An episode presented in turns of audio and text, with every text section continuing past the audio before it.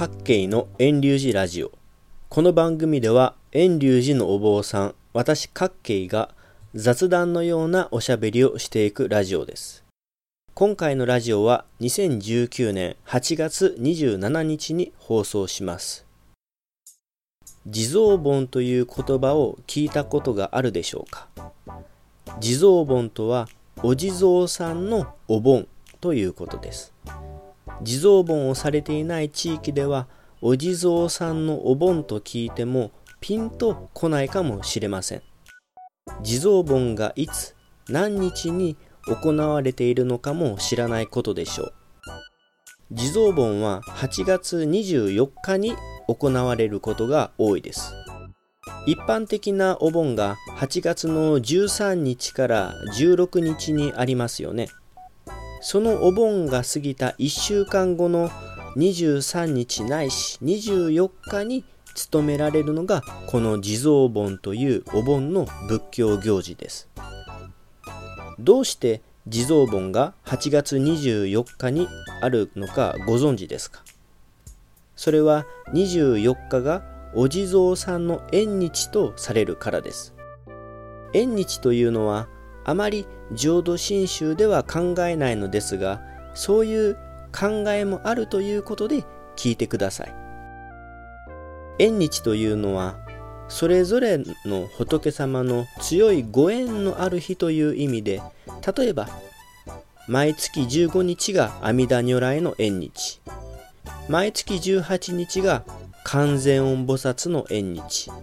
毎月23日が静止菩薩の縁日、毎月21日が弘法大師の縁日となっているように、1日から晦日のそれぞれの日にちに、いろんな仏様や菩薩や高僧、偉いお坊さんたちの縁日と定めて、それでその縁日にその仏様、菩薩、高僧のお務めをします。毎月24日がお地蔵さんの縁日ですので、一般的なお盆の月とされる8月にある24日は、地蔵盆として京都をはじめとして関西方面では広く行われている仏教イベントとなっています。私の寺の住職が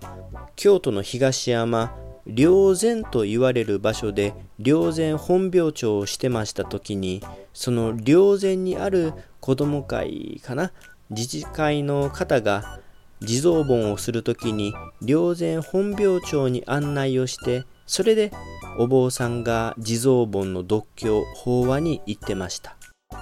最近では地蔵盆をしていない地域もだいぶ増えたことでしょう。香川にある私のお寺のすぐ北側にある地域では今もずっとこの8月の24日に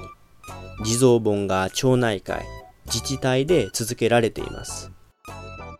地蔵盆はお地蔵さんのお盆ですが怪しい奇妙だ。何をしているのかわからないと不審がる人もいるでしょうか。地蔵盆だからといって特段変わったことをしているわけではないんですよ。それこそ私のところは浄土真宗ですから阿弥陀さんや観音聖子を拝むのですが地蔵盆ではお地蔵さんも拝みます。それは地蔵盆が古くからその地域に根ざして続けられているからです。お地蔵さんは炉端、道端にある菩薩像ですが地域の守り神子供の守り神としての信仰も併せ持ち地域の信仰の場となっています。先ほど私のお寺の北側の地域でも地蔵盆が続けられていることを言いました。しかしその地域は南無阿弥陀仏の浄土真宗が根付いている地域です。お地蔵さんとは関係がないように思えるでしょう。しかし、地域を守り続けていたお地蔵さんは、収支が違いども、一年間常に地域の人々が清掃をし、お花を入れ替え、穀物をお飾りしてきています。お地蔵さんに敬いの心があるからです。8月24日の地蔵盆では地域の人が提灯を飾りお菓子などを多くお供えを準備しお坊さんを呼び地域の人たちと一緒にお経を唱えます。地蔵盆は私たちと関係ないとするのではなく古くから地域を見守ってくださったお地蔵さんを敬いお地蔵さんのお務めをする中で先祖を敬うことや仏法に出会っていくことができるのです。今ではもう見かけることも少なくなりましたがかつての地蔵盆は地域の子供さんが親子揃って家族集まって参加しそのお地蔵さんを通して子供の健やかな成長や交通安全無病息災家族円満夫婦円満などを願っていました。24日の地蔵の縁日の中で特に8月24日の地蔵盆を大切にするというのはやっぱりお盆の後夏休みということもあって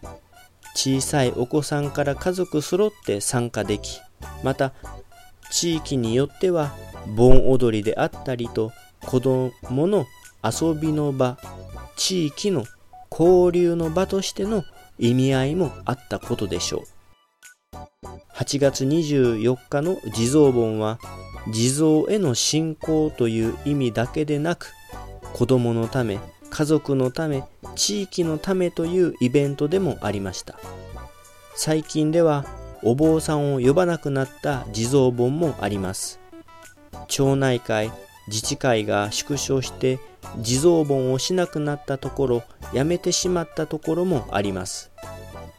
地蔵という菩薩さんは一つの村に一つは昔からあったはずです。地蔵が地域の守り神のような働きがあったからです。規模の大きい小さいはあってもお地蔵さんをお祭りするという習慣は昔からあったはずです。しかし最近では地域の交流家族の交流がだいぶ失われてしまったので地蔵盆がなくなったりさらにはお地蔵さんに手を合わすという機会がなくなってきつつあるのが寂しいところです。最後になりますが皆さんもちょっと思い起こしてください。自分の住む町内のどこにお地蔵さんの像があるでしょうか。お堂に祀られた立派な地蔵のこともあるでしょうし道端に田んぼのあぜ道に石の塊でポツンと置かれていることもあるでしょう。空襲などで破壊されていなければ一つの町に一体は必ずあると思います。失われつつある地蔵盆ですが地域を見守ってくれていたお地蔵さんの存在を今一度確認してみてはいかがでしょうか。さてお時間が参りましたのでお坊さん各系の小話はここで終わります。遠隆寺各系ブログではいろんな仏教に関する疑問やお坊さんに関する疑問お寺に関する疑問を募集していますのでお気軽にどうぞ。ポッドキャストでも配信していますので iPhone アプリで登録 iTunes ストアで購読してくれたら嬉しいです。それでは次回もまたお会いしましょう。